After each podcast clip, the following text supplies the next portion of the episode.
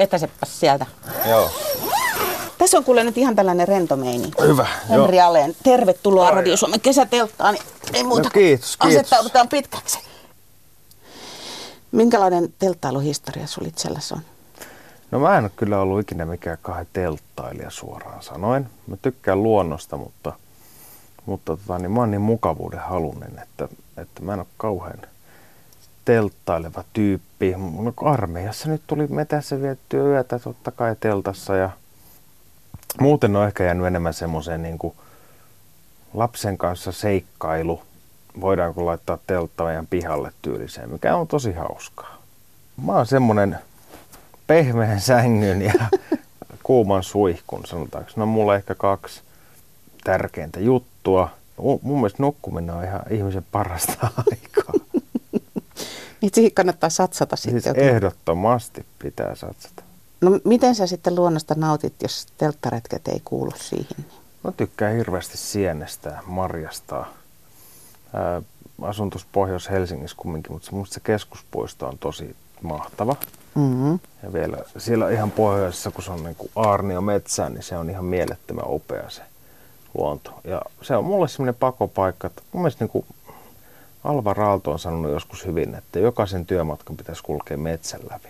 Lapsena se ei ollut ehkä mulle niin tärkeä. Oli se joskus metsä tietysti semmoinen vähän niin kuin seikkailumainen, seikkailumainen juttu, mutta tota, niin kyllä se on tullut ihan selkeästi niin vähän niin kuin myöhempää tämä fanitus metsään ja, ja luontoon. Ja, ja mun mielestä siinä on parasta se, että siellä ei tarvitse tehdä mitään. Sä voit vaan olla siellä. Sä voit kävellä hitaasti. Se on vaan semmoinen, paikka, missä saa olla niin kuin tavallaan, ihminen saa olla sitä mitä on. Mm. Sitten kun sä tuut muiden ihmisten pariin ja esille tai julkisille paikoille, niin kumminkin siinä on joku moodi, mikä jokaisella napsahtaa päällä. Pappa Henkka hetkeksi silmät kiinni ja sitten kuvittelet, että lähtisit telttaretkelle. Niin minne ja kenen kanssa haluaisit mennä? No kyllä siis ainakin ehdottomasti Suomi. Mä haluaisin nähdä Lapin kesän, vaikka siellä on niitä jotain mäkäräisiä vai mitä liian näitä tämmöisiä ötököitä, mutta... Tai sitten ruska itse asiassa mieluummin. Se, se olisi ihan, musta olisi kiva mennä oman lapsen kanssa. Minkä ikäinen sun muksu oli? Seitsemän vuotta. Niin eli just parhaassa mahdollisessa iässä. Niin joo, juttua tulee ja, ja pystyy myöskin rauhoittuu ja näin poispäin. Kyllä se olisi mulle semmoinen. Sustakin saattaa saada vähän semmoisen sähköjäniksen kuvan ehkä just sen takia, että televisiossa saat aina toiminnassa ja Mm. täpöillä tekemässä kaikkea, mutta osaako sä itse rauhoittua? Kyllä mä oon tosi huono. Mä luon itselleni semmoista jatkuvaa kaaosta, mutta sitten taas toisaalta niin mä oon niin todennut, että se on mun tapa toimia. Tavallaan sille ei voi mitään. Että se pitää vaan hyväksyä.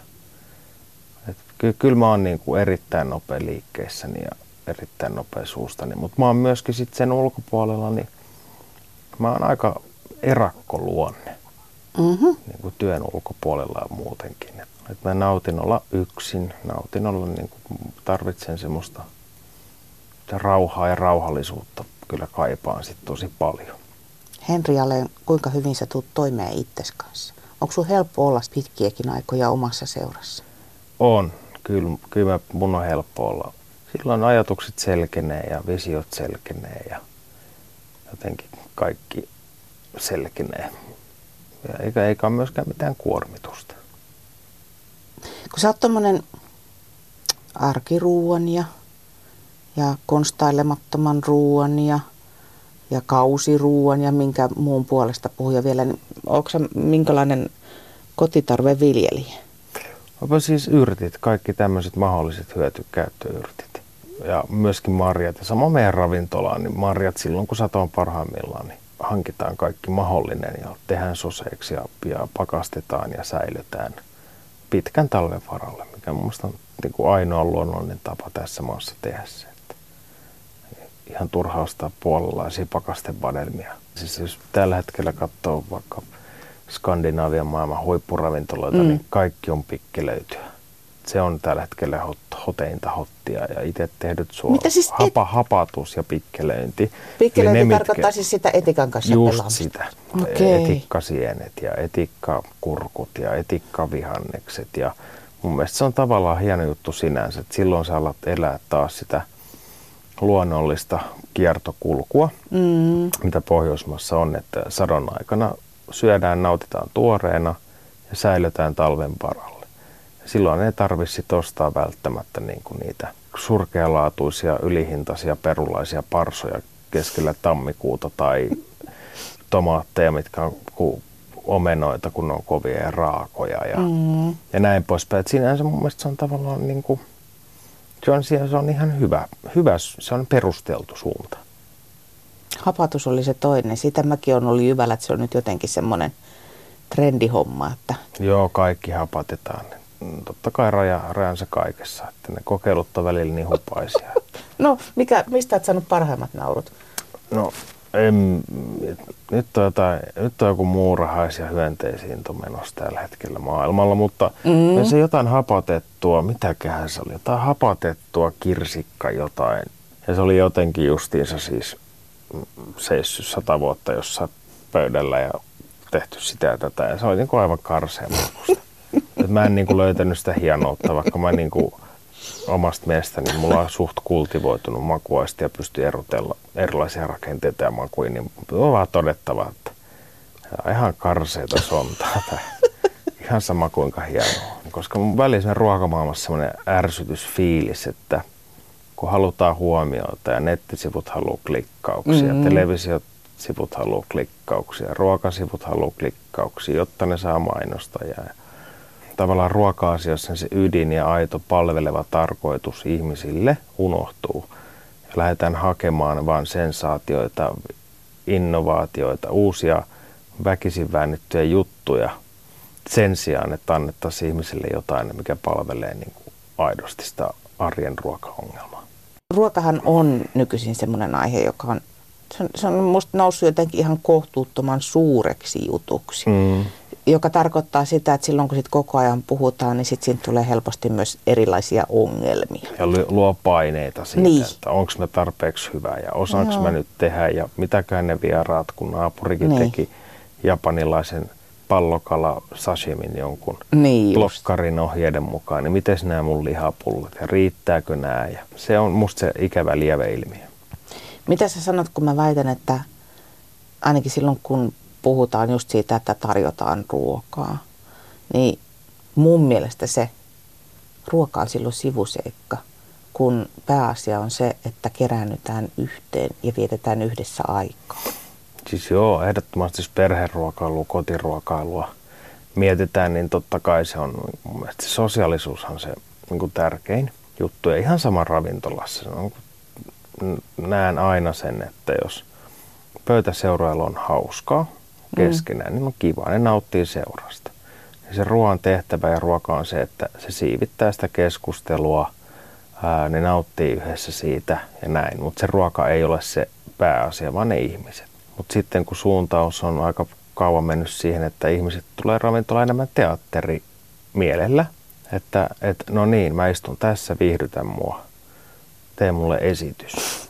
Niin se tavallaan se on jotenkin jännää, koska toivoisi, että ne ihmiset, jotka siinä saman pöydän äärellä on, niin nauttisi toisistansa ja mm. toistensa keskusteluista ja tiedätkö, ja heillä olisi kiva ilta.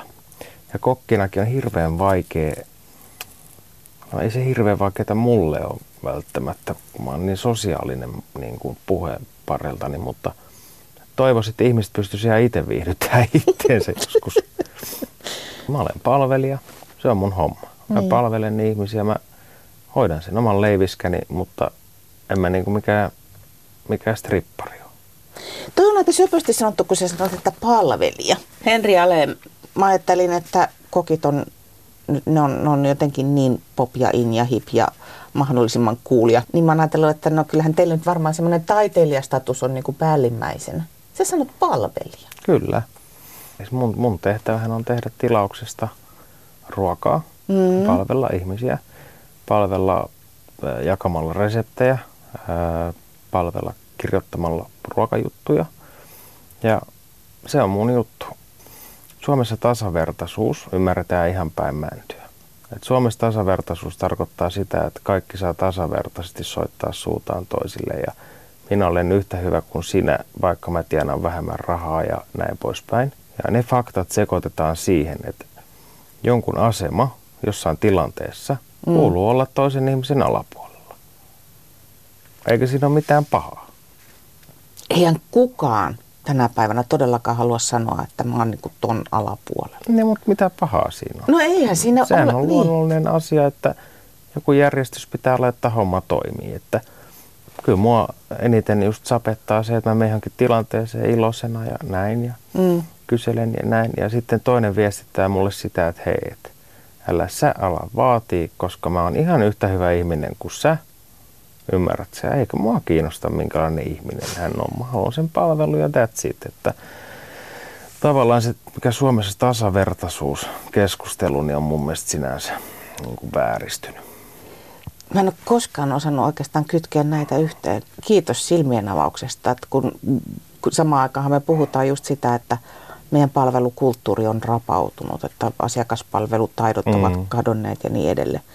Niin, niin, että nämä niin kuin jotenkin niin, ihmiset toisiinsa. ei halua, ihmiset ei, moni jotenkin tuntee sen, että ne joutuu palvella, mm. niin sillä, että ne alistuu.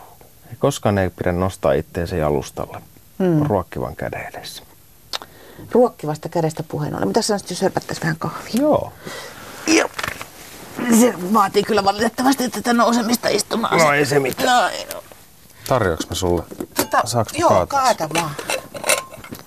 Mä myönnän, että kun mä aamulla mietin, että ah, sä oot tulossa vieraaksi. Älä, etkä sä ottanut paineet. No, ihan, ihan sanon, että semmonen 20 sekunnin pieni epäilys tuli. Sitten mä ajattelin, että no en ota Kokki arvostaa aina, niin. jos se tarkoittaa mitä vaan.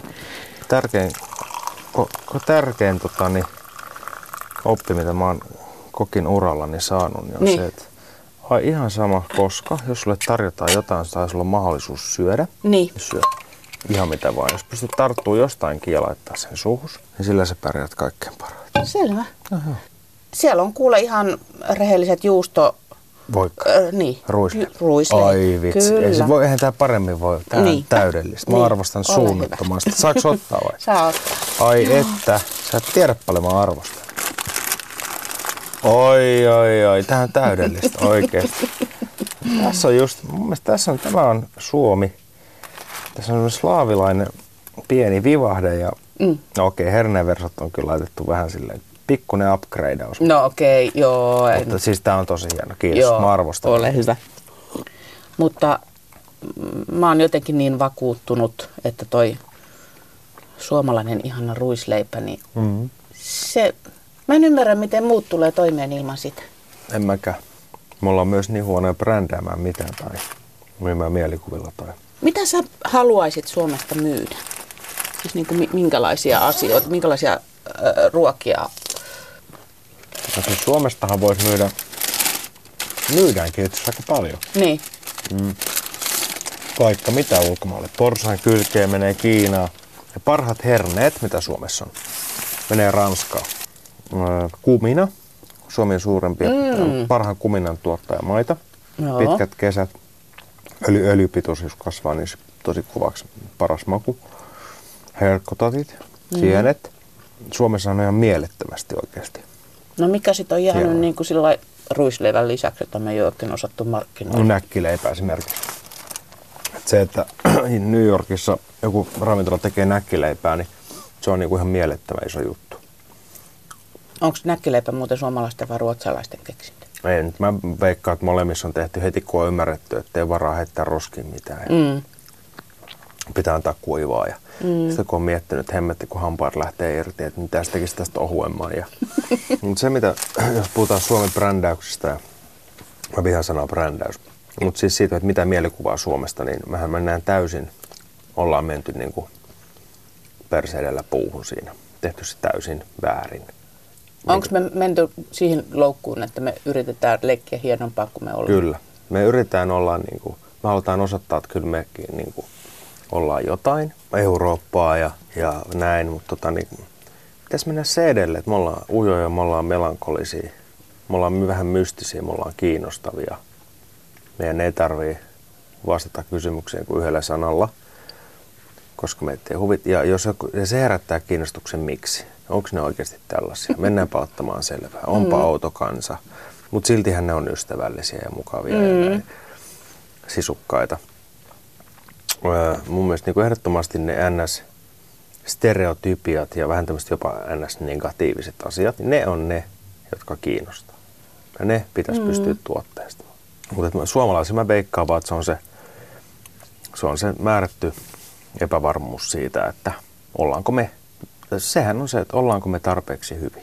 Ja siihen mä uskon, että moni iso asia kaatuu loppupeleissä, että on hyvä idea, täältä tullaan. Yksi pieni epäonnistuminen, yksi pieni murtuma, niin tippuu se korttipakka ja hanskat tiskiin ja ei meistä ole Mistä sä muuten oot saanut sen itsevarmuuden, että sä oot toteuttanut ideoitasi ja ajatuksiasi?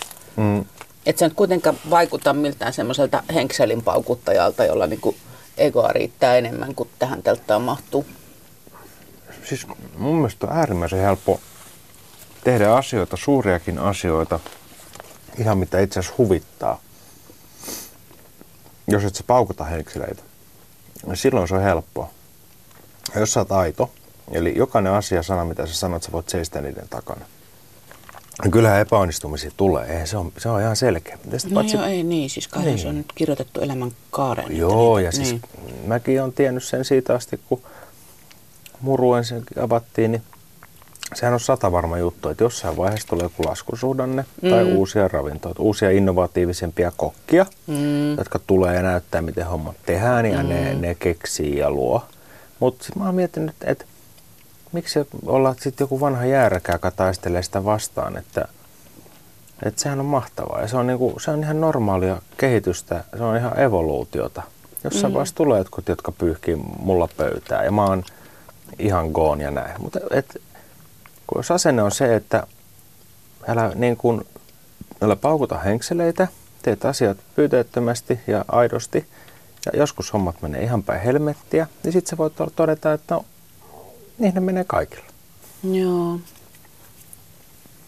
Muilta mä kysyisin, että muistatko ensimmäisen retken lapsuudesta, mm-hmm. mutta sulta mä kysyn, että muistatko ensimmäisen ruuan lapsuudesta, joka on ollut sulle jotenkin iso juttu? Ensimmäinen mielikuva, mikä mulle tulee, semmoinen selkeä maku muistuttaa, on tosi jotenkin hieno ja hyvä juttu.